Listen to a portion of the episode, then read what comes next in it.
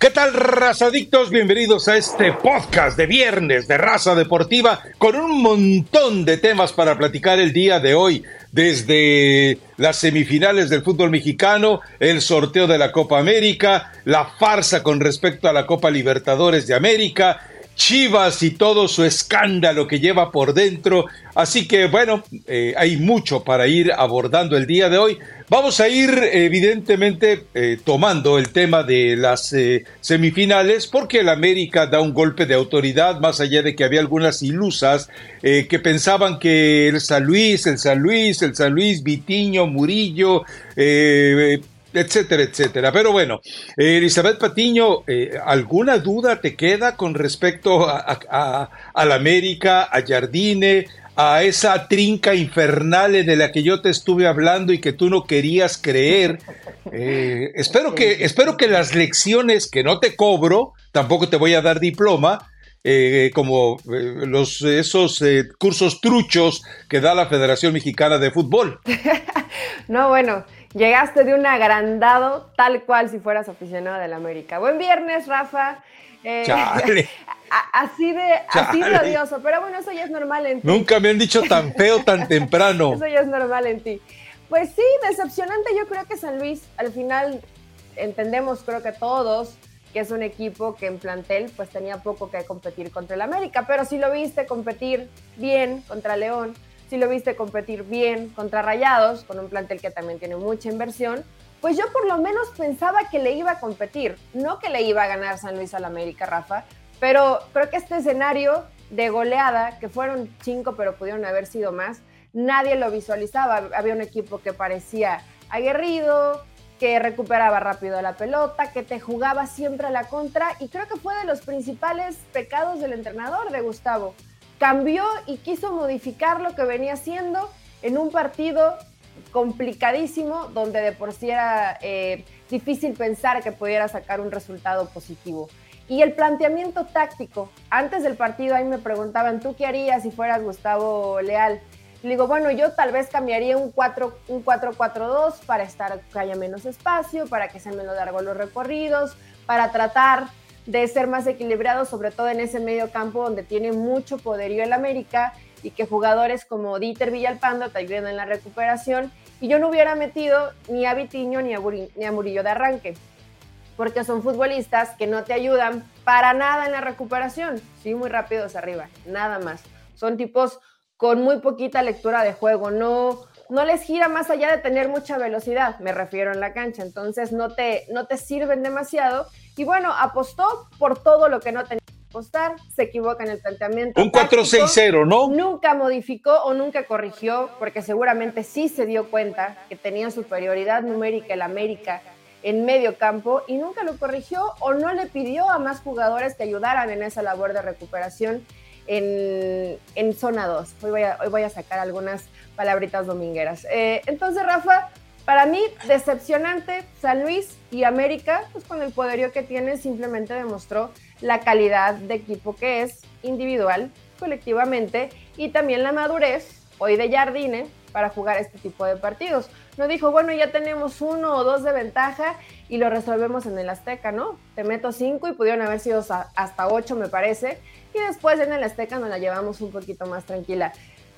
después de ver jugar al América y como pasó por arriba de San Luis, pues probablemente se te llena a ti la bocota de razón, que es otra vez. pero la otra llave estuvo un poquito más pareja y también después de ver a Tigres, creo que sería un partido maravilloso esta final. Tigres contra América. A ver, eh, yo estoy de acuerdo contigo en algo. Eh, a ver, para que la gente explique por qué es Gustavo da Silva Leal y le dicen Gustavo Leal, eh, algo muy extraño, y por qué es Andrés Suárez Jardine. En Brasil el apellido paterno pasa a segundo término. Ya ve que en México, por ejemplo, el apellido paterno va enseguida del nombre y el apellido materno al final.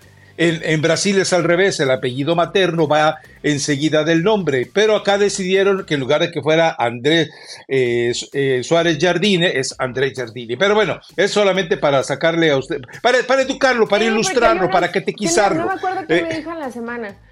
Pero ¿quién es Gustavo da Silva? Y yo, perdón, como Eh, no, sí, no has visto pero- el torneo mexicano en todo el torneo, por eso vengo aquí y digo Gustavo Leal Rafa, porque al parecer hay mucha gente que no sabe que se llama Gustavo da Silva. Sí, por eso vale la pena que la gente lo sepa.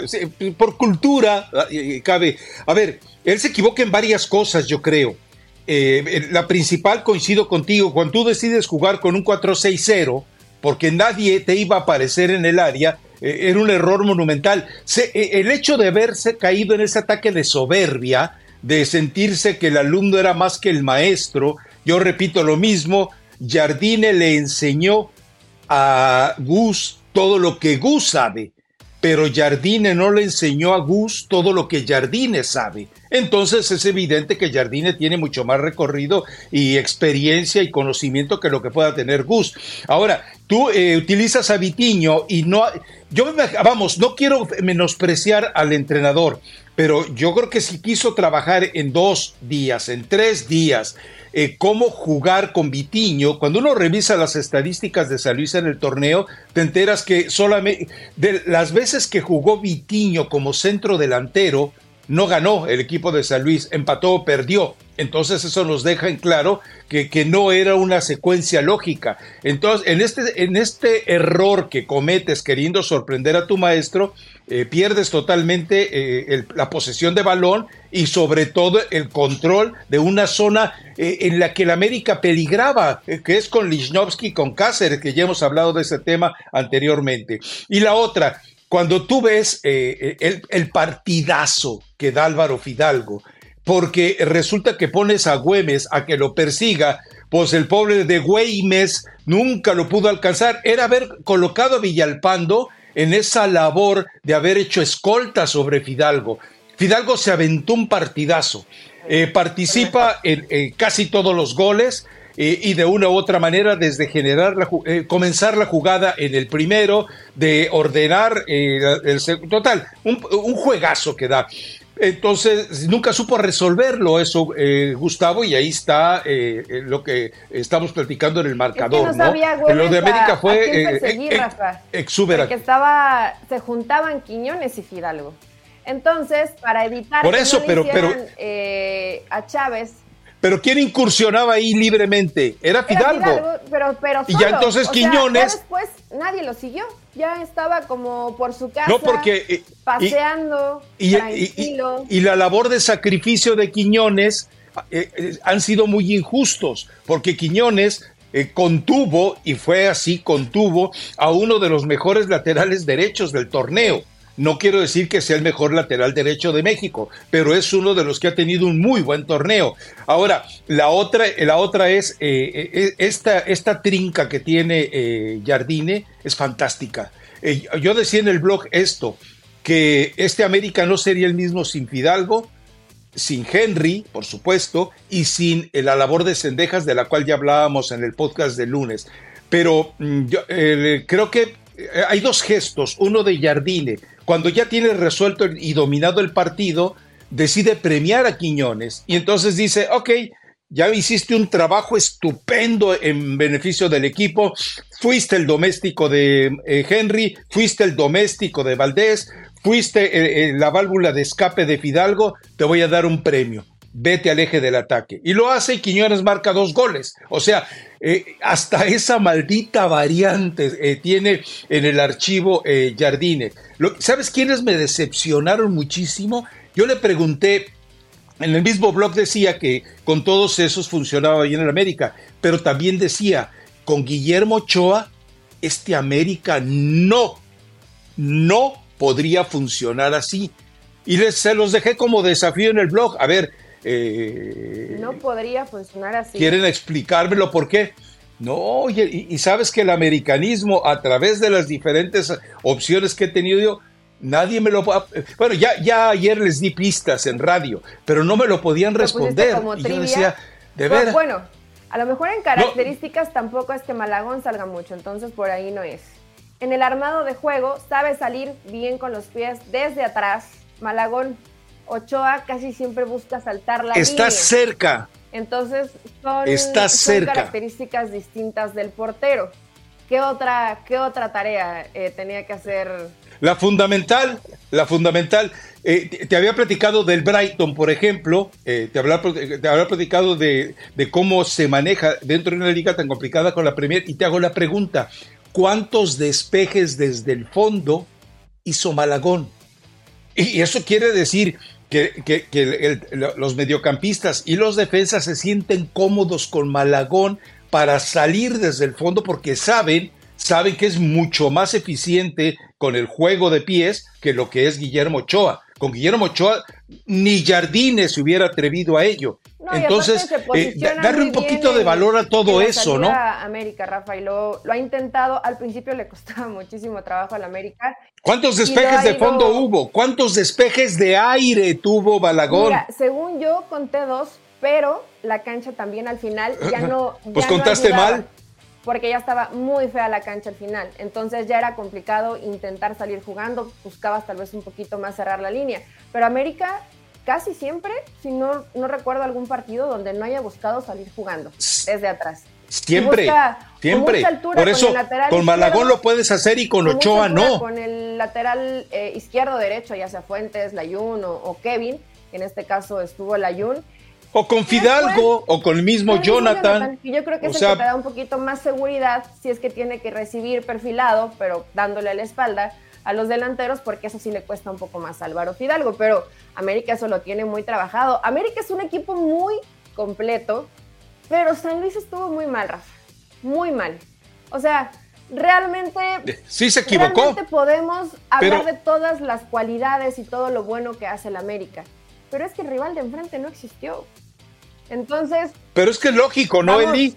Es decir, tiene que darse la ecuación eh, los superpoderes que puede sacar el América, que ya está en la final. O sea, por más que todos hablaron con respeto y no, sí, el partido de vuelta hay que, hay que buscarlo, San Luis tiene que hacer seis y que no le hagan ni uno. No, va a pasar.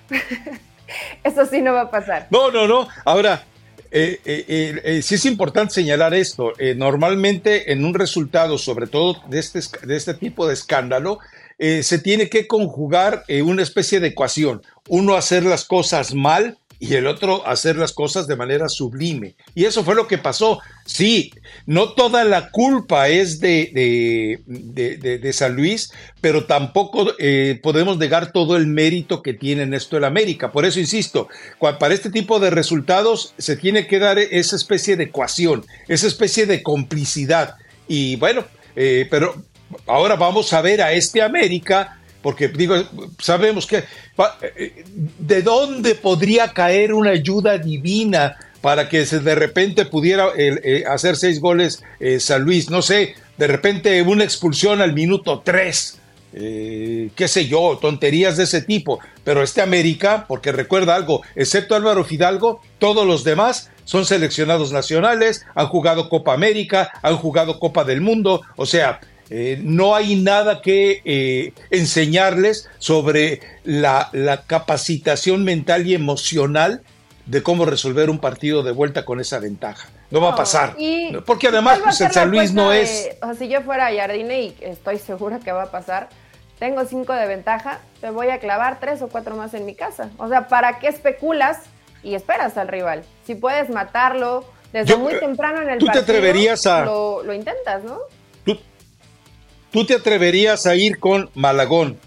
Eh, Kevin Álvarez, que espero que ya esté bien, eh, dicen que no son los viajecitos con los juniors de Televisa eh, a los penthouse de Santa Fe, ya veremos. Cuando te da pubalgia, no es más que eso, no es más que eso. El profe Fernando Alarcón, el, el preparador físico de Alberto Guerra, dijo, cuando alguien tiene pubalgia o pubitis, es eh, un reflejo puntual de desórdenes sexuales. Punto, por donde le busquen. Bueno, ahí te va. Eh, Malagón, Kevin Álvarez, Israel Reyes, Ramón Juárez y el otro Reyes. Eh, media cancha, puedes entonces rescatar a, a Naveda, puedes poner a Richard Sánchez, puedes agregar por ahí a Jonathan Rodríguez, puedes poner a Leo Suárez y le mantienes a los que quieres que tengas en activo allá al frente, los tres locos estos. O sea, le puedes dar descanso completo a tu equipo. Sí, pero, pero ¿sabes qué, Rafa? Yo creo que más bien tendría que ir con lo mejor que tiene. Porque el dar descanso, mira, una, una mala pasada que de pronto se comienzan a poner nerviosos, que hablaste de un muy buen equipo, no creo que suceda, pero te, hace, te llegan a hacer dos goles rápido y eso y comienza, comienza la presión. Y creo que si te hablas de que eres un equipo grande con jerarquía y respetas al rival, mándale a lo mejor. Yo creo que inclusive Jardine hasta por respeto a su ex, ex auxiliar, pues tiene que mandarle toda la artillería pesada. Ya después, en el primer tiempo vas ganando por uno, por dos o por tres goles, pues ya haces todos los cambios que tú mencionaste. Que esto es. Un 0-0 incluso. la riqueza del América.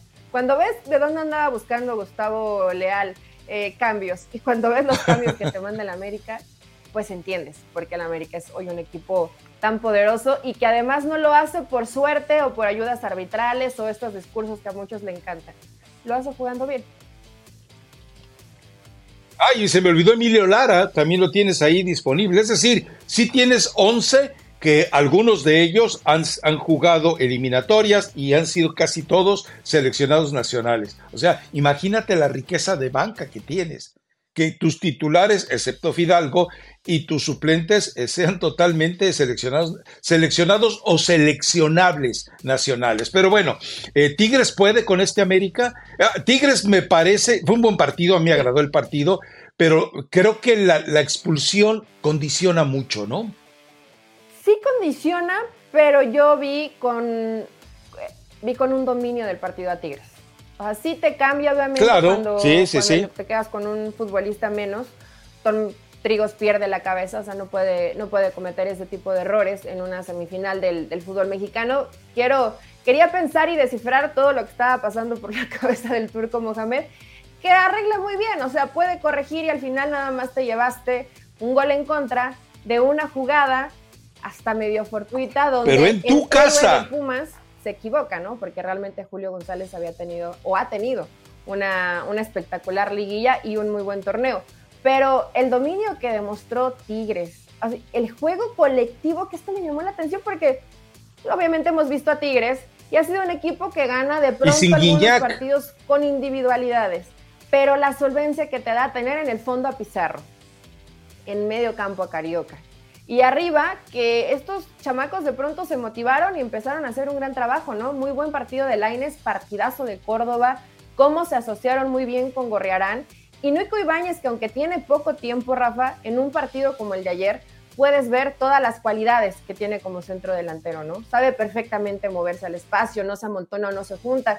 Si unos van a primer poste, él va a segundo poste, vive bien de espaldas, sabe cabecear, se saca algunas jugadas de la chistera como chilenas o de pronto de primera que le quiere pegar. O sea, es un delantero muy completo. Claro, cuando está Guiñac, pues tan solo para el equipo tiene otro peso emocional, pero realmente Tigres igual, ves los cambios de Ciboldi y dices, bueno, no, no, hay no hay forma de competirle cuando tienes a esa gente además en la banca, porque tiene Tigres un equipazo, pero, a mí ¿le alcanza? me lo bien que jugó Tigres, jugó muy bien.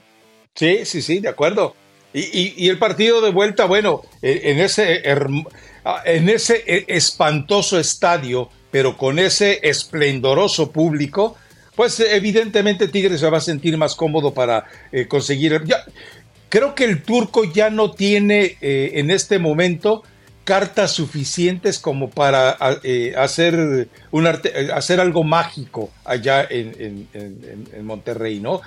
pero la pregunta es esa, que bueno, todavía tendremos que esperar a ver qué, qué, pasa este fin de semana pero puedo, podemos abordar, abordarlo de una vez. ¿Puede Tigres con este América, con el América del que hemos hablado? ¿Le alcanza? Va a ser una buena final, sí, ¿eh? por supuesto. Mira, Rafa, yo creo que sí puede porque tiene un muy buen entrenador, como, como es Mohamed. Pero vi a un equipo de, de Pumas un poco básico. No sé si por los jugadores que tienes, que también, pues eso se, se entiende cuando tienes un plantel limitado en cuanto a calidad individual, pues también tus alternativas para, para plantear un, partido se reducen.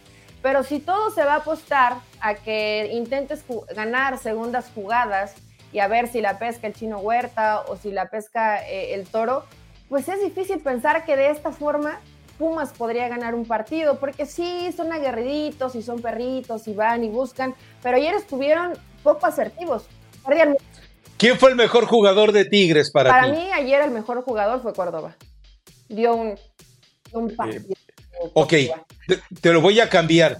¿Quién fue el jugador más útil para Tigres ayer? El jugador más útil. Eh, Carioca. El jugador más útil. ¿Por encima de Aquino? Sí, por encima de Aquino. Es que el partido de Carioca fue muy bueno, muy bueno. Y también Aquino tuvo Aquino ha tenido una muy buena liguilla. Ella va como por su décimo aire de vida en el fútbol mexicano, pero sigue, eh, sigue siendo un tipo que va, que corre, que lucha, que pelea.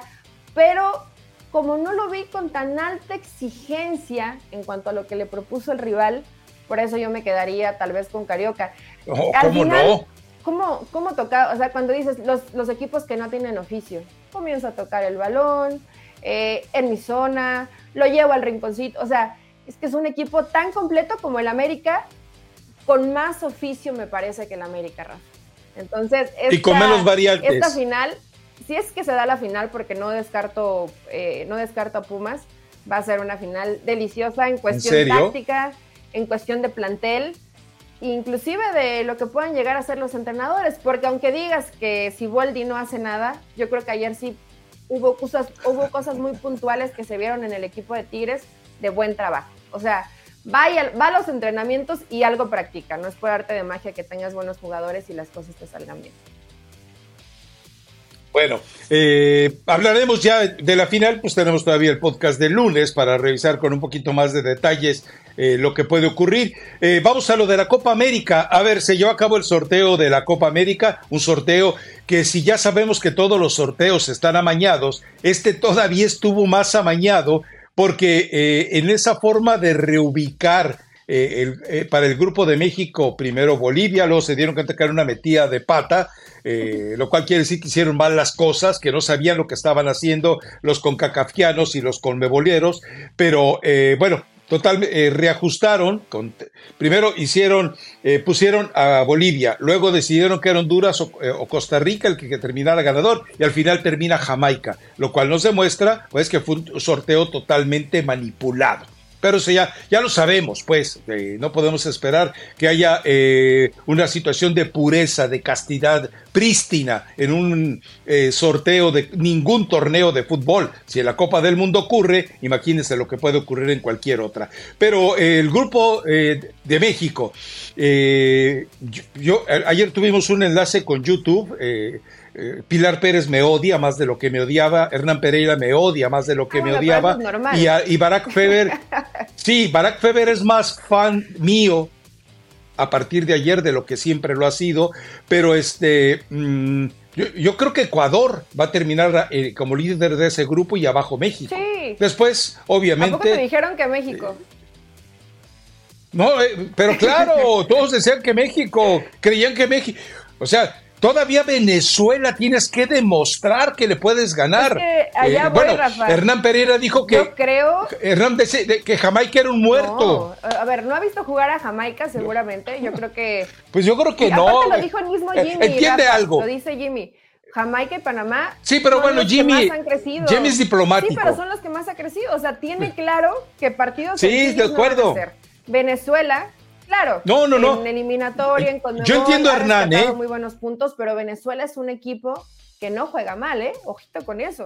Y bueno, el sí, tema de pero yo entiendo a Hernán Pereira porque todos los argentinos después de la, Copa del Mundo viven como un bloqueo emocional, viven prácticamente ubicados en un universo eh, de omnipotencia y de prepotencia en el que pues hay que ver los partidos de fútbol. O sea, me parece que ni él ha visto la eliminatoria sudamericana. Ecuador es un buen equipo. Venezuela está haciendo bien las cosas. Y, el equipo de Jimmy Lozano no sabemos si vamos a tener la versión del Azteca contra Honduras o la versión de Tegucigalpa. No lo sabemos, no lo sabe Jimmy. Es que no es hoy la selección mexicana, porque algunos a lo mejor ilusos van a tomar de parámetro el partido contra Alemania. Pero realmente México, y lo platicamos, y lo, nombres. El, el, lunes en el podcast, Rafa, y no es por ser amargado, bueno, tú sí, o que Javier Hernández dice, hay que ver, eh, hay que ver el vaso medio lleno, imaginarnos cosas muy fregonas, etcétera. Pero realmente, a un año del desastre que pasó en Qatar, un poquito más, eh, ¿En qué ha cambiado, en qué ha mejorado o en qué sustentas el pensar o el decir que México ha mejorado futbolísticamente? Yo creo que no. Yo creo que México sigue con las mismas lagunas, con el mismo letargo, con el mismo sufrimiento que vivió en Qatar. Algunos distintos protagonistas, hoy con la tranquilidad que tal vez te pueda dar que no va a haber alguna locura o alguna estupidez como lo quiso Gerardo Martino de no contar con Santi Jiménez, cuando está teniendo una espectacular temporada. Pero cuando va a selección, tampoco ha sido el futbolista más brillante. Claro, no está acompañado de los mismos jugadores, ni es toda la responsabilidad de Santiago Jiménez. Bueno, ¿qué, pasó a media semana? A ver, eh, Raúl Jiménez hace dos, eh, eh, dos, goles, uno de ellos un taquito maravilloso. Santi Jiménez anota el minuto 94 y le da el triunfo al Feyenoord. Y lo de Henry Martín, pues no lo podemos negar. Pero llega a la selección nacional y ¿Y ahora qué? ¿A qué juegas? Sí, los compañeros, de acuerdo. Porque tienen poca, o sea, se le genera poco al centro delantero de la selección mexicana. Y eso no es culpa exclusivamente del centro delantero, es de la gente que lo acompaña, del plan de juego de Jimmy. Y todo esto me llama la atención en decir, México pasa de primero, México sueña con pasar de primero porque quiere postergar eh, dentro de los enfrentamientos que pueden venir después enfrentarse eh, con la Argentina, que yo creo que Argentina sí va a pasar como el primero de su grupo. Y a México podría coincidir si pasa de segundo de su grupo. Yo estoy totalmente de acuerdo contigo. Para mí va Ecuador, en segunda va México y tengo miedo por Venezuela. O sea, no veo un rival sencillo para México. Eh, en la Copa América Centenario, recordemos que apuradamente México le empata uno a Venezuela. Es cierto, ha cambiado todo, es otro proceso, bla, bla, bla, lo que tú quieras. Han cambiado los jugadores muchísimo, pero ha mejorado mucho Venezuela. De repente menospreciarla es un error muy grave y despreciar totalmente a Jamaica por el cambio de entrenador. Eh, también me parece muy complicado. ¿eh? Y por otro lado, bueno, eh, coincidimos en eso, en que eh, Jaime Lozano tendrá que trabajar bastante y espero que le den los argumentos suficientes para que pueda hacerlo, no este partido molero, eh, ratonero de arrejuntados que va a tener eh, lugar contra eh, Colombia en, aquí en Los Ángeles. No, espero que, definitivamente le puedan ayudar a tener un, un, mejor fogueo para llegar a la Copa América. Va a tener la, la Liga de las Naciones antes, pero no va a ser suficiente. No le va a alcanzar. Pero eso, la Liga de las Naciones. Buscando, perdón, dos rivales eh, además de lo de la Liga de las, de las Naciones, Rafa, sabemos que ya por los tiempos y por cómo se viene el calendario el siguiente año, no va a estar sencillo buscar rivales de muy alto nivel. O sea, vas a tener que buscar tus rivales moleros de siempre, ¿no? Porque no hay mucho para, para dónde voltear. No necesariamente, Eli. ¿Tú crees que los, es que tendrías que, haberlo cuestionado ya? Ese es el problema. Cuando hablan de todos los cambios y todo todavía lo que hay tiempo. Pasar, Ahorita debería estar Juan Carlos Rodríguez, o a lo mejor y sí lo está, ¿no? Con su grupo de trabajo. A ver, necesitamos dos muy buenos partidos porque México no pues, puede ir a hacer el ridículo a la Copa América como el recuerdo más fresquito y reciente de lo que pasó. Es que sí hay solución. Eh, eh, lo que hay que hacer es trabajar y moverse y ofrecer y perder dinero. Es decir, eh, si, tú si tú te vas a hacer un campamento en fecha FIFA eh, donde no tengas que librar partidos eh, oficiales, si te vas en esa fecha FIFA, ¿qué es lo que puedes aprovechar? Vas y te instalas en Europa, donde quieras, donde te, te pegue la gana. Puedes irte al campamento de Adidas ahí, en, creo que es Göttingen, sí, creo que sí, y ahí te acomodas y, dices, ok, de aquí los que quieran que vayan a estar disponibles en torneo UEFA, vengan, aquí jugamos. O sea, quédate ahí, eh, trasládate ahí 10 días, 15 días y diles, aquí, aquí estoy, ¿eh? Jugamos donde quieran, jugamos a lo que sea, llévense la taquilla que logren eh, cosechar ustedes. Yo voy a perder dinero, pero voy a, ganar experiencia. Eso a ver, pero, esa idea que pintas es maravillosa, pero, cuando la pero mi gemelo diabólico perdiendo dinero. Pregúntame, gemelo diabólico, pregúntame. Rafa, lo que plantea sería el escenario ideal. ¿Qué más da la taquilla? ¿Qué más da los partidos? ¿Qué más da que nadie nos vea o que nadie sepa que México está en Europa programando partidos? Pero ellos que están pensando, hay que hacer una lana. antes de que se juegue Copa América. Hay que buscar que se llene el estadio. Con la transmisión de televisión lo hacen, Eli. Eh, mexicanos que se encuentran en, en alguna otra parte del mundo, en este caso Estados Unidos. Suena maravilloso tu plan. Esperemos que alguien de la federación se le prenda el foco o llámala a tu gemelo malvado.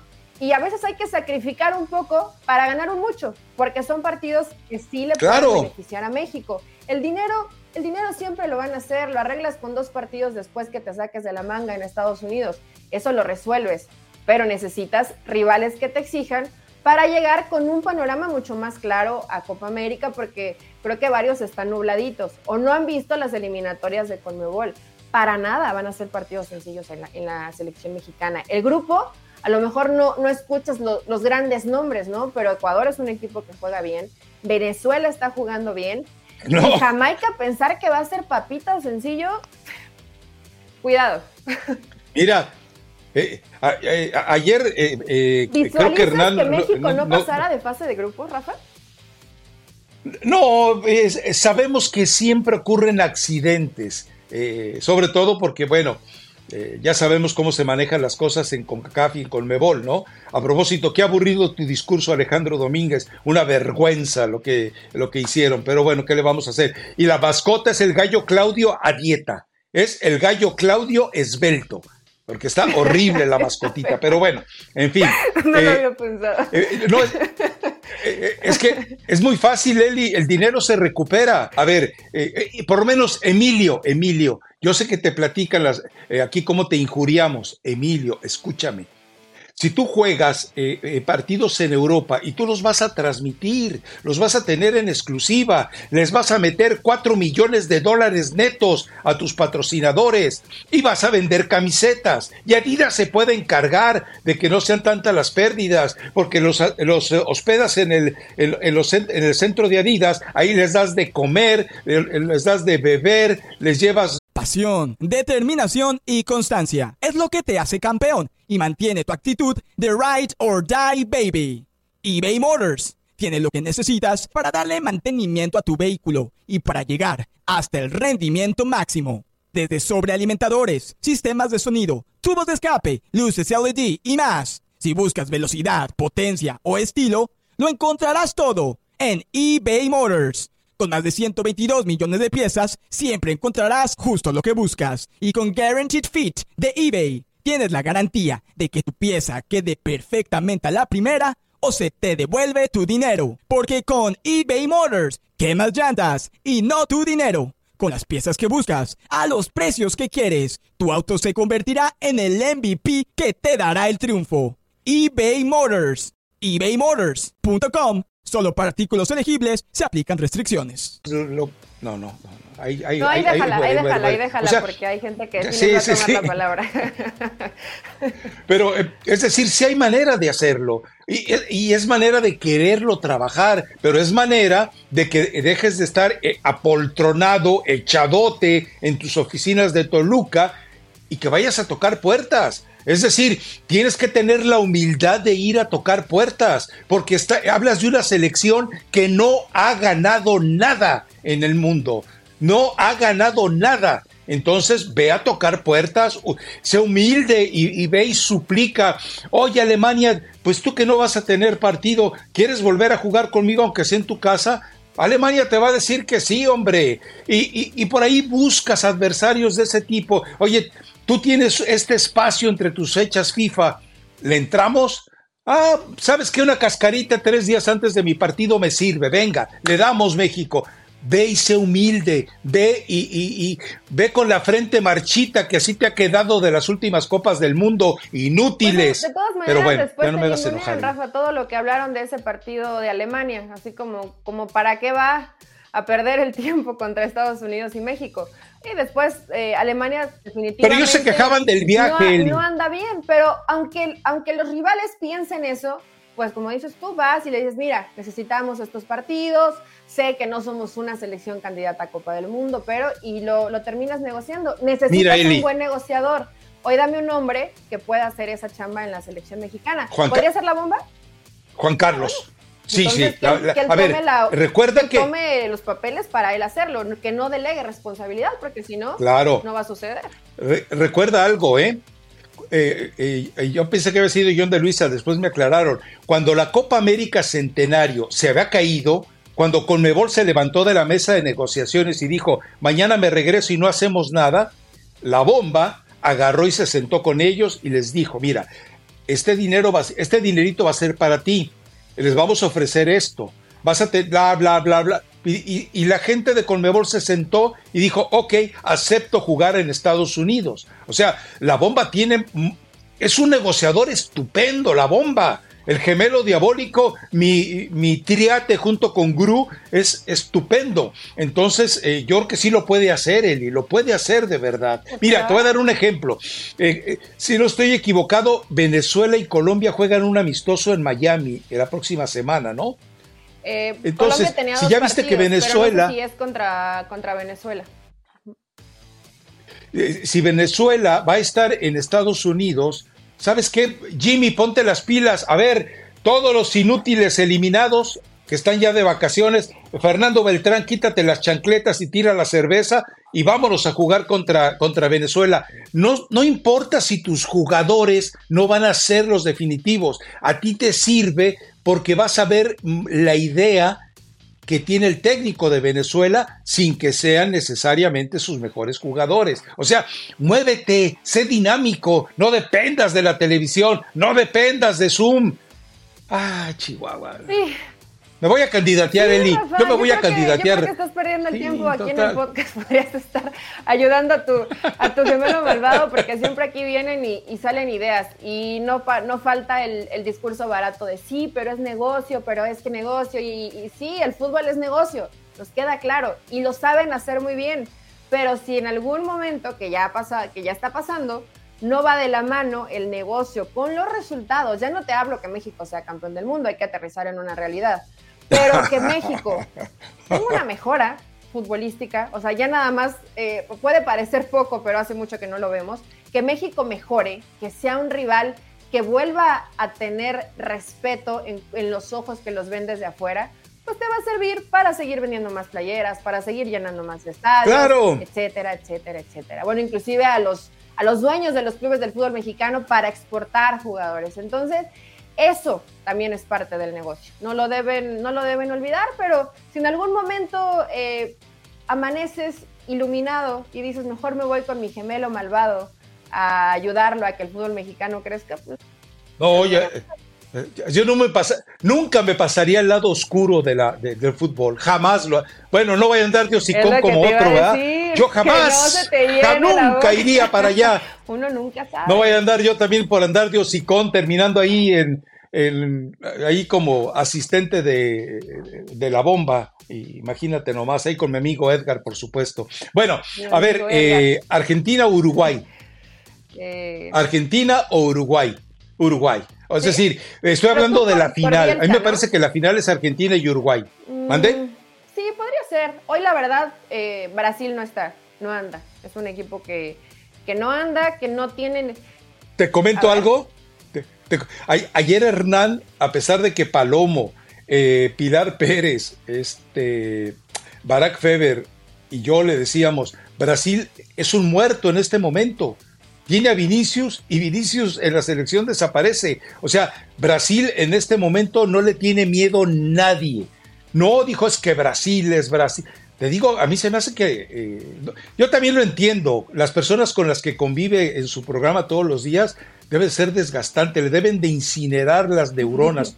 Debe ser muy complicado sobrevivir. Pero sí, pero estamos de acuerdo. Brasil es un donadie hoy no lo llamaría don nadie, porque hay varios, varios sí, hombre, atrévete. dentro de la Copa América, pero eh, ahora también veamos el grupo, Rafa. Colombia va a estar, me queda claro, Colombia tiene un muy buen equipo y ya parece que se reencuentra con el gol y cuando va James les ha ayudado bastante. Paraguay en este momento no existe, Paraguay no, no existe, entonces eh, lo, podríamos descartar, descartar, y vamos a ver cuál, eh, cuál es el que termina en ese grupo de la zona de CONCACAF. Brasil va a avanzar con lo poquito que tiene, pero como lo, lo acabas de mencionar, ¿no? No es ni de cerca favorito o candidato para llevársela. Yo igual pondría a Argentina, yo pondría a Argentina de primero y a Uruguay de segundo. Eh, pero sería una, sería una muy linda final. Yo estoy convencido que Uruguay va a ser campeón de la Copa América. Convencidísimo. Ahora, eh, te cuento algo. Bueno, ya sabes que en este momento la Confederación Brasileña de Fútbol está en, un cisma, está en crisis. No tiene entrenador la selección de Brasil, por decirlo así. y resulta que hay la versión de que si Jardine es campeón con el América, Jardine y Gustavo se irían a la selección de Brasil. Es un rumor. Se me hace que ese rumor lo soltaste tú, ¿verdad? con eso de que ya le quieres, con eso de que ya le quieres poner Oxo, eh, Jardine, ¿a poco ya lo ves listo a Jardine para, para, dirigir a la selección de Brasil? Digo, lo ha hecho con categorías inferiores. y hoy Brasil está eh, prácticamente sin, sin, un timón realmente de jerarquía, está en, crisis pero... No, yo llevaría el técnico de Palmeiras. A ciegas lleva el técnico de Palmeiras. no sé, no sé si este, no sé si esté listo, es una alternativa. Se han cansado de mencionar a Ancelotti. Yo no sé si por primera vez quieran cambiar y que no sea un, técnico brasileño quien los termine dirigiendo. Pero yo creo que el que el que ha estado más avanzado o el que han mencionado en muchas ocasiones es Ancelotti, Rafa. Sí, sí, sí, es el que más suena, pero bueno, eh, eh, él sigue insistiendo en que hay que esperar a que termine mi contrato, bla, bla, bla. Yo no sé si Ancelotti, eh, más allá de la tentación que representa dirigir a Brasil. Como para que si eres campeón del fútbol mexicano. no, pero acuérdate que hay promotores. Hay promotores tan perversos hay promotores tan perversos y recuerda que la Confederación Brasileña de Fútbol, desde la época de Joao Belange, luego apareció Teixeira, su yerno. O sea, tú revisas a los presidentes de la Confederación Brasileña de Fútbol y, y la verdad es que por ninguno puedes meter las manos al fuego. Todos tienen antecedentes muy peligrosos. Y bueno, ve la crisis en la que está ahorita, que además ya está involucrada en temas políticos. Pero yo creo que Uruguay campeón y Argentina ahí abajito pero vamos a ver. O sea, lo importante es que, eh, también, eh, va a haber estadios. en las eliminatorias en, este año, eh, Colombia. creo que va a ser de. podría ser de los equipos que sean. No te va a llevar Oscar Restrepo a, Bogotá. no te va a pagar el viaje que te debe. Me el ticket, pero lo veo a un equipo que individual tiene, tiene muy buenos nombres y en colectivo ha mejorado. no lo descartes. Bueno, hoy estamos dando nombres, Rafa. Viste Argentina, Viste Uruguay, bueno, primero Uruguay y luego Argentina. No descartes a Colombia. Colombia va a estar en, instancias finales, ya lo verás. O sea, a ver, dame tus semifinalistas entonces. A ninguno de CONCACAF. ¿Crees que alguno termine de colándose de CONCACAF? No, no, creo. No? no, creo. no creo. ¿no? Dame tus, dame tus semifinalistas, a ver mis semifinalistas, aunque a lo mejor... Es difícil, yo no recuerdo los cruces totales en este momento. ¿eh? No, yo, tampoco sí, es difícil. los cruces, pero ¿quién visualizaría en la final sin acordarme de los cruces? Obviamente Uruguay, Argentina, Colombia y pondría... ¿Y Ecuador? No, yo creo que pondría Estados Unidos. ¿No? Ah, caray. Pondría Estados Unidos. Ah, caray. bueno, ok a unas semifinales. Hasta ahí la semifinal, ¿no? no se les olvide. yo metería esos cuatro. No, se les olvide. ¿Pondrías a Ecuador ahí? Sí, recuerden algo, Ibar Cisniega, eh, perdón, Duilio Davino dijo, jugaremos la semifinal de la Copa América, e Ibar Cisniega, que de fútbol no sabe nada, le recuerdo a la gente que cuando era un pentatleta maravilloso, el mejor en la historia de México, bueno, él odiaba el fútbol así, odiaba el fútbol. Yo llegué a entrevistarlo y él se quejaba de la forma en la que se dilapidaba el dinero en fútbol cuando eh, el deporte amateur no lo tenía. Y él era, él era hijo de papi, tampoco hay que engañar a la gente. Pero él decía, eh, y Cisniega dijo, vamos a jugar la final de la Copa América, ¿cómo no? ¿Qué necesidad hay de mentirle a la gente? Qué necesidad hay de mentirle a la gente. A propósito, Adidas ya tiene la camiseta nueva para la Copa América, ¿eh? Mandaron la, la puntada, creo que fue Jorge Campos, de decir que la final iba a ser México-Estados Unidos. y dije, bueno, eh, ah, de pronto algunos sacan el, amor por... ¿Le hicieron antidoping? no sé. A veces tendrían que, bueno, hay varios que deberíamos pasar por el antidoping antes de, antes de salir y dar algunos comentarios, varios, Rafa. No, no te excluyas de esa lista porque yo me imagino, nombres, nombres. Que hay gente que, que lo ha pensado aquí como, ¿qué se toman estos antes de entrar a grabar el podcast? Puro café, puro café, nada más. Así es como. Bueno, hoy estoy con matcha, ¿eh? Ah, ya cambiaste a matcha, ya eres más healthy. No, lo que pasa es que me tomé el café temprano antes de ir al gimnasio, entonces dije ahorita un matcha. No sé qué es más mentira. Que fuiste al gimnasio temprano, que estás tomando matcha y después los desayunos que subes. Mira. No hablan como de que realmente vaya de la mano una dieta saludable. Mira. A ver, mira, güey Huéleme, porque no me bañé, acabo de llegar, huéleme, huéleme. No, pues que te huelan ahí en tu casa y a ver qué, y a ver qué terminan diciendo. Rafa, ¿sí se hizo o no se hizo o nos están mintiendo? Porque la verdad yo también caí en esa mentirilla, que le dijo la FIFA no a México para participar en Copa Libertadores. Sí, sí, realmente. bueno, ya la historia. Ya la historia ya la sabemos, ¿no? Es decir, eh, Estados Unidos y CONCACAF salvaron a directivos mexicanos no entregando algunos papeles que hubieran cambiado mucho el rumbo de las investigaciones. No es posible que un país que se ostenta entre los primeros en corrupción a nivel mundial, en orden político, financiero, etcétera, no haya tenido un directivo con las manos sucias en el caso de FIFA Gate. Recuerden algo, Justino Compeán un día antes un día antes del, viaje a Zurich le llamaron, Justino, no viajes. ¿Pero por qué? Si ya tengo todo listo. Primera clase, hotel, llevo a la familia hasta el Perico. Justino, no viajes a Zurich. Y Justino no viajó a Suiza. ¿Por qué? Pues porque le estaban advirtiendo de, lo que se iba a venir en el hotel. Entonces, eh, curiosamente, ningún directivo mexicano apareció en todos eh, esos aspectos y recordemos la forma en la que se trató de lavar la imagen de la televisora. Bueno, pero la otra es, eh, yo ayer lo comentaba en ese espacio de YouTube, yo decía, yo desafío a la Federación Mexicana de Fútbol a que haga público el oficio, el documento, la carta, con sello de recibido de la FIFA, fecha de recibido de la FIFA y firma de recibido de la FIFA de que en verdad la Federación Mexicana de Fútbol le envió esa petición oficialmente a FIFA quiero jugar la Copa Libertadores.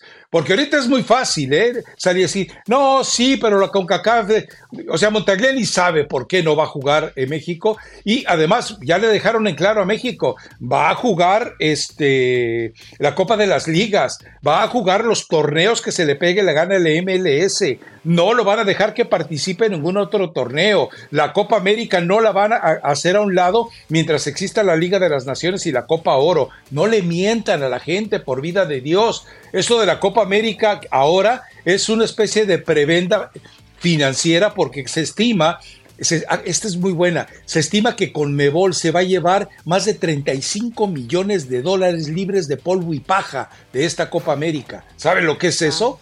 ¿Sabes lo que es eso? Es muchísimo dinero, pero digo, no estaría mal al final pues es una prueba y una evidencia porque yo también, eh, yo tampoco se las compro, Rafa. Al principio sí dije, pues, sí habrán, sí habrán insistido, pero además después escuchas las voces que les van Papelito habla. Y no, pues qué lástima.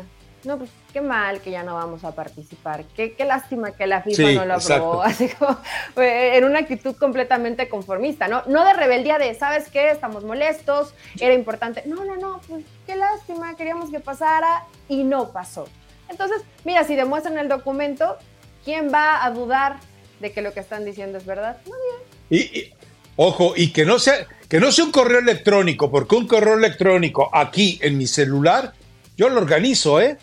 Yo lo organizo eh, como si fuera eh, eh, director técnico graduado de la Federación Mexicana de Fútbol, truqueo todo, lo, bla, bla, bla, le cambio fecha, le, le pongo colores y yo también me organizo ahorita un correo electrónico.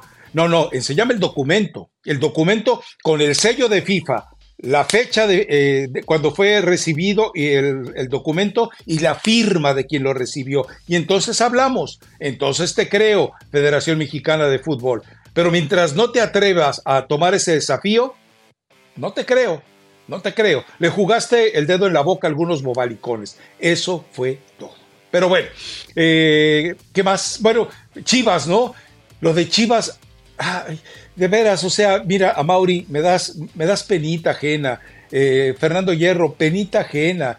directores de medios de Chivas, penita ajena. ¿Cómo van a presentar una camiseta en la época más miserable del Guadalajara? cuando no sabe si tiene técnico, no sabe qué jugadores tiene, no se han atrevido a dar la cara, se acobardó Fernando Hierro, se acobardó a Mauri Vergara. Eh, entonces, presentas tu camiseta, esta es la nueva camiseta de Chivas, color verde mezcal, el tequila que nos identifica, o sea, y además tus jugadores tienen fama de borrachales y los vinculas al tequila. ¿Dónde está tu inteligencia, Chivas? a Mauri, haber dicho ¿quién es tu jefe de marketing? Verde, no sé, te sacas verde militar, ¿no? porque aquí la disciplina, bueno, tampoco se lo hubiéramos comprado, la verdad que hubiera sido bastante falso. Se cree más cuando. Pero no son tiempos de poner una camiseta, Eli. ¿Cuándo en Chivas han sido acertados en los tiempos? ¿Cuándo? dime cuándo. Pues ya no hables de tiempos desastrosos, porque eso es constante en el Guadalajara. Pero hay 400 cosas que resolver en Chivas antes que andar presentando una playera. Yo sé que a lo mejor es algo que ya habías pactado con los patrocinadores y tenían una fecha para darlo a conocer, pero definitivamente si Chivas conocía esta fecha, se hubiera adelantado un poquito, por lo menos para saber quiénes sí y quiénes no van a estar vistiendo esos colores para el siguiente torneo en Guadalajara. Siguen muchos rumores, ¿no? Al parecer se queda Paunovic, por lo que todo el mundo habla, por lo que todo el mundo dice, aunque no lo han hecho eh, oficial. Y es que no hay quien lo quiera. darle salida a algunos futbolistas y negociar con, con, otros tantos, ¿no? El tema de Memo Martínez, que creo que al final es un acierto, pero me llama la atención que en qué cueva vive Guadalajara o la gente que detecta el talento, que apenas ve a Memo Martínez hoy como una posibilidad para ser centro delantero. Memo Martínez inclusive es de la cantera del Pachuca, Rafa. Esto pudieron haberlo resuelto hace mucho tiempo, pero cuando buscan, buscan mal. Ahora, ¿es mejor Memo Martínez que las posibilidades o las opciones que tiene Chivas en cantera? Eh, a ver, eh, eh, vamos a un detalle. Memo Martínez llega al Puebla a petición del Arcamón. El Arcamón es el que lo lleva en 2021 al Puebla. Ok, perfecto. recordemos, Cristian Tabó, jugadorazo en el Puebla, jugadorazo con el Arcamón. Y después un fraude. Santiago Ormeño, goleador con el Puebla, seleccionado peruano con Larcamón. Y después, muerto. Omar Fernández, apenas con Larcamón otra vez, está tratando de agarrar un segundo aire. Apenas. Luego, Maxi Rodríguez, que después de que va, sale de Puebla y se va a Toluca, eh, ya no volvió a ser el mismo. Sí, hizo 18 goles en treinta y tantos partidos. Araujo. Eh, eh, en tantos intentos de jugadores que cuando pierden la tutoría del Arcamón, pues desaparecen, Eli. Desaparecen. Memo le fue bien Memo Martínez puede ocurrir lo mismo. Cerró muy bien, hay que decirlo, ¿no? Cerró muy bien el torneo regular, pero hay un estilo de juego, hay una forma, eh, hay equipos que terminan empezando. Yo no digo que a Memo Martínez le pese la playera de Chivas, pero lamentablemente en Chivas muchos jugadores, por una u otra cosa, terminan bajando el rendimiento que le ves en otros clubes. Como te cansaste de decir que Víctor Guzmán quiere regresar a Chivas. Yo no sé si Víctor quiera o no quiera regresar a. ¿Quiere regresar, a Chivas? perdón. Bueno, también a Chivas, ah. porque hace un rato que, hace un rato como que no está. Sí está, pero no está. Eh, en Pachuca no les desagrada la idea. 40 partidos sin aparecer. Que regrese, pero inclusive veo información de gente que, sigue constantemente a Guadalajara que casi casi Chivas es o Paunovic o Víctor Guzmán. ¿Tan fracturada estará esa relación como para que tengan que decidir por alguno? Eh, eh, y la, verdad es que algo grave debe haber hecho Víctor Guzmán, o algo grave debe haber hecho no solo para dañar a Pauno, sino también para dañar eh, la posible defensa que pudieron haber hecho Fernando Hierro y, y, y, Amaury Vergara para defender la inversión más cara que hicieron en el año. O sea, algo grave pasó de verdad allá adentro, eh, que, bueno, algún día nos enteraremos. Eh, así como pasó con la prueba B que nunca revisó el, pochito, el bochito. Bueno, pues 40 partidos sin aparecer. A ver cómo me matas esa. pues yo creo que al final siempre hay lugares donde te sientes cómodo y terminas brillando, Rafa, como en Pachuca, o también equipos que son más chicos y donde no te pesa vestir alguna playera, porque también lo podemos decir así, ¿no? No es lo mismo brillar en Pachuca a brillar en Chivas. Hay una distancia importante. ¿Quién le va a pagar a Chivas lo que pagó? Nadie. No, no. Claro Pero ahorita Chivas está desesperado. Bueno, quieren eh, hacerle otro contrato al Chicote Calderón para que no se les vaya gratis. O sea, es que en verdad en Guadalajara, ¿quién, quién les ayuda? Su, peor enemigo es el que hace el plan. Yo sé que a lo mejor quieres recuperar un poco de dinero, pero para un jugador que no te ha dado mucho, que es indisciplinado y que tuviste una bronca en este torneo, ¿para qué le quieres sacar algo, Rafa? Ya que se vaya y que se arregle con quien se pueda arreglar. Un problema menos. O sea, Guadalajara se mete en más problemas de por sí de los que ya le, le corresponden. A mí me parece acertado que se quede Paunovic si Matías Almeida no puede regresar y después de ahí, pues ver de qué forma haces un plantel competitivo, porque hay varios que ya, es que, ya tienen fecha de caducidad y tendrían que haberse ido no hoy, desde la temporada pasada. Tienes, es que tienes a Padilla, eh, tienes a Brígido, tienes a Armando González, eh, vas a recuperar a Campillo y a eh, Pérez Buquete Juárez. O sea, sí tienes de tu propia sangre para tratar de hacer el gran esfuerzo con ellos. Pero si tuvieras que buscar algún tres jugadores en México que te puedas llevar a, Guadalajara. No hay. No hay. No hay. O abrir muchísimo la chequera por un. Bueno, no, es que ni siquiera en esa posición. Digo, yo sé que son distintos, pero por Eric Sánchez, ¿no? Que creo que Rayados pone 18 millones. No sé si Pachuca le vaya a decir que. No, sé si Pachuca le vaya a decir. Ahí Chivas no. anda mal. es lo que te iba a decir. Ahí no Chivas. Es una prioridad de Guadalajara. ¿Qué podrías necesitar? un muy buen extremo, buscar un muy buen extremo, pero es que tampoco es que haya. Pregunta. Hoy, hoy, y ya lo platicamos, hoy me parece que Chicharito es más que Ríos, es más que Marín y es más que Memo Martínez. Entonces, agarra a Ríos, agarra a Marín, colócalos en lo que... Lo... Ay, recuerda que Ormeño va a regresar a Chivas. O sea, de todos no haces uno. Entonces, Chicharito hoy, hoy, con lo que vemos en su forma física y atlética, te has jugado cartas absurdas, porque Henry Martín va a llegar a Chivas, pero dentro de tres años, como llegó Oribe Peralta ya con muletas. O sea, pero ahorita no llega Henry Martín. Ve con, ve por Chicharito, búscale y, y deshazte de los troncos que tienes. O de jugadores que ya no te dan más. O sea, ¿Quién, quién, ¿A quién sacarías ya? Además de que el Chicote Calderón ya se acabó, seguramente Alexis uh. Vega, eh, Conejito, igual yo creo que ya, Pollo Briseño también. El Pollo Briseño, el que tenía que dar. Eh, Nor Suiza Briseño, claro, ¿quién más? Y Ponce, ¿no? Y Mayorga siguen ahí. También, o sea, ya no tiene. El Mayorga sigue, Ponce, Ponce, no se ha retirado. ¿Ya se retiró? Ah, sí, andaba haciendo podcast, ¿no? Yo creo que sí. Sánchez también ya dio lo que te tenía que dar eh, puedes sacar por lo menos siete futbolistas y a lo mejor encuentras algo en cantera que no va a ser eh, la respuesta o la inmediata, pero que te van a rendir lo mismo que los que ya tenías ahí.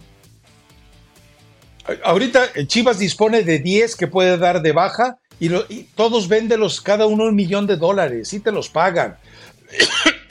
si no en la primera división en la liga de expansión te los compran a un millón de dólares a cualquiera de esos, hombre tranquilamente. se va a quedar con, y de esa manera, bueno, Fernando Beltrán, con el Piojo Alvarado, em, y con Torres, con Flores, eh, con Eric Gutiérrez seguramente.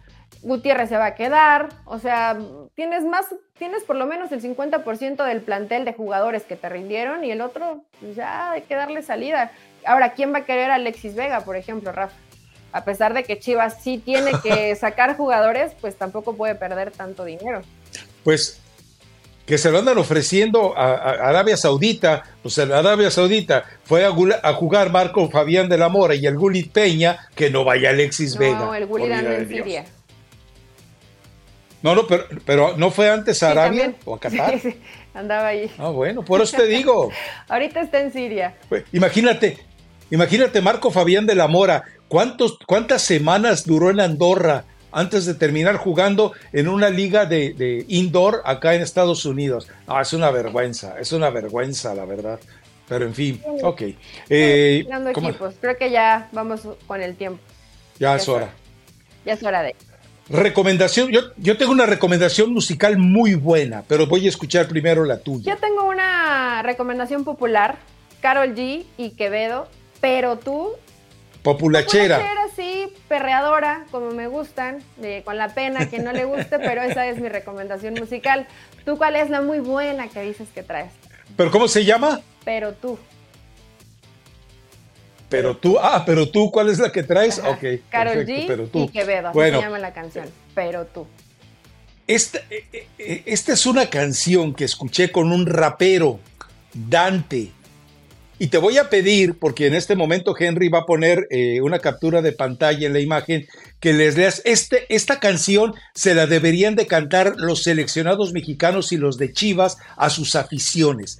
Les deben este homenaje eh, esta canción de Dante a sus aficiones. Entonces, eh, ¿quieres leerla o no quieres leerla? Como para que se Perdonaste mil y una sin pedirme nada a cambio. Me curaste las heridas cada vez que tropecé y aplaudiste mis victorias con mi sangre entre tus manos. Tú siempre estuviste ahí sujetándome la espalda, demostrando cada día que eres tú quien me respalda. O sea, pero esto es una, esto es una canción de, de alguna barra.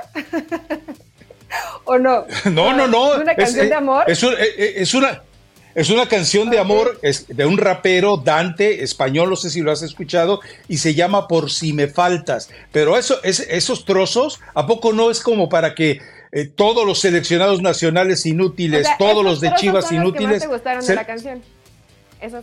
Para que se los dediquen a las aficiones, claro. Perfecto, Rafa.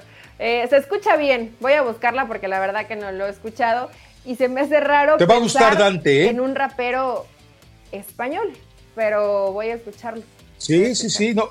Y además es muy bueno. Te recomiendo esa. el, el monstruo del armario. ¿Y cuál otra? Ansiedad.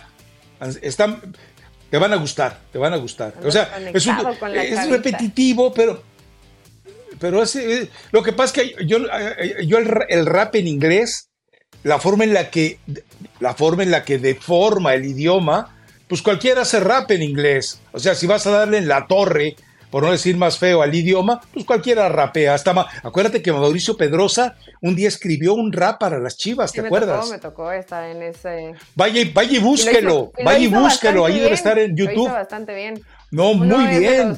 De los, talentos que tiene Mauricio Pedrosa, rapea bastante bien. que ahorita de andar ahí medio sin Pues es el único que yo creo. Por el tema del San Luis. Que, bueno, ya hablando de Mauricio, de haber un videito al que le dio retweet, donde a un niño le hacen bullying en la escuela por irle al San Luis y trae unos pants con el escudo de San Luis en las rodillas. es que sí es Mauricio Pedrosa. sí es. es, es maravilloso. El, ve a verlo. ¿Para qué te sigo? Y la Dale retweet para verlo, para no andarlo buscando. Que vaya a verlo porque está, está muy simpático. pregunta, pregunta. Levanto una acusación formal y pública contra Elizabeth Patiño que el podcast pasado no quiso compartirlo con ustedes. No sé si le da vergüenza, no sé si eh, está desagusto aquí, no sé si ustedes no le importan, pero ella no se preocupó por dedicarles a ustedes cinco minutos el lunes pasado. Aranza, Aranza, nuestra compañera, todavía no se recupera del golpe emocional de tu abandono. Está enferma. Nuestra querida Aranza. Eh, a desagusto sí, sí estoy, eso es una realidad, pero, eh, pero no, si tienes, tienes razón, Rafa, una disculpita. No lo subí. Eh, bueno, aprovecho el, el, tema de los anuncios parroquiales Estoy grabando una sección con Álvaro Morales en YouTube de entrenador entrenador. No sé si su tal vez ahí su título sí es apócrifo, el mío no. O sea, yo sí fui a la escuela, yo sí, yo sí iba a clases. De él no he visto nunca un video, no diría que hay garantías y de pronto en el intercambio de comentarios me hace dudar. Pero ese día viajé a la Ciudad de México. O, sea, le estás llamando ignorante. Me quedé sin datos. Le estás llamando ignorante. Me quedé sin datos y pues todo el día anduve sin internet y ya hasta en la noche, pero pues ya era, era como, ya hasta me dio pena decir, bueno, es que ya es muy tarde subirlo, pero tiene razón. Ahorita estoy en mi casa, en Ranchuca, si hay internet y en cuanto nos lo, nos lo tengan editado, yo lo pongo en redes sociales. No puedo. Ese va a ser uno, uno de los bullets ese va a ser uno de los bullets del llamado de, este podcast. Eli Patiño llama ignorante a Álvaro Morales. Yo no dije un, ignorante. Un entrenador. Yo dije Álvaro que no, Morales que no hay pruebas de que... un título pirata. Oh, hay muchos que dicen eso, ¿eh? Y yo los he leído en redes sociales. Bueno, acuérdate que Jorge Vergara denunció a Daniel Guzmán. pirata. no, pero yo creo, yo creo que Álvaro sí fue a, la escuela de técnico. Bueno, hasta... ¿Qué va a ir, hombre? ¿Qué vas a ver de fútbol, hombre? Por vida de Dios. Pero bueno, eh, eh, algo te iba a decir de todo eso, pero ya, ya no tenemos tiempo ni tenemos espacio para hacerlo. Así que eh, vamos, vamos, vamos. Ah, ah, sí, ya me acordé. Le di link, le di clic al link que compartiste de YouTube. Es tan bueno su podcast que ni en la página de ESPN Deportes la publican y en YouTube tampoco lo suben. Es un bebé, Rafa, es un bebé, apenas está, apenas está creciendo, le están dando esa posibilidad. No te burles y no hagas bullying. Pero tienes razón, en Estados Unidos no se ve. no, ni en México. En México sí. ¿No? en México sí. Bueno, tú no lo puedes ver, pero en México sí se puede ver. Eh, poquitos, como 10. Pues yo lo busqué en YouTube y en la página. Como 10, pero, pero de que lo pueden ver, lo toda mi familia sí lo vio. Así que ya con eso, ah, por lo menos llegan a 100. Hasta el lunes. Ok. Chao.